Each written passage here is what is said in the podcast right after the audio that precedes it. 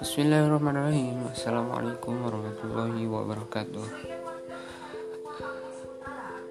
Selamat datang di podcast saya, Kholid dari Sudin. Secara umum podcast ini membahas tentang fikih muamalah. Jadi teman-teman silakan yang mau dengerin podcast ini sampai habis ya. Nantinya ada 14 episode. Terima kasih. Assalamualaikum warahmatullahi wabarakatuh.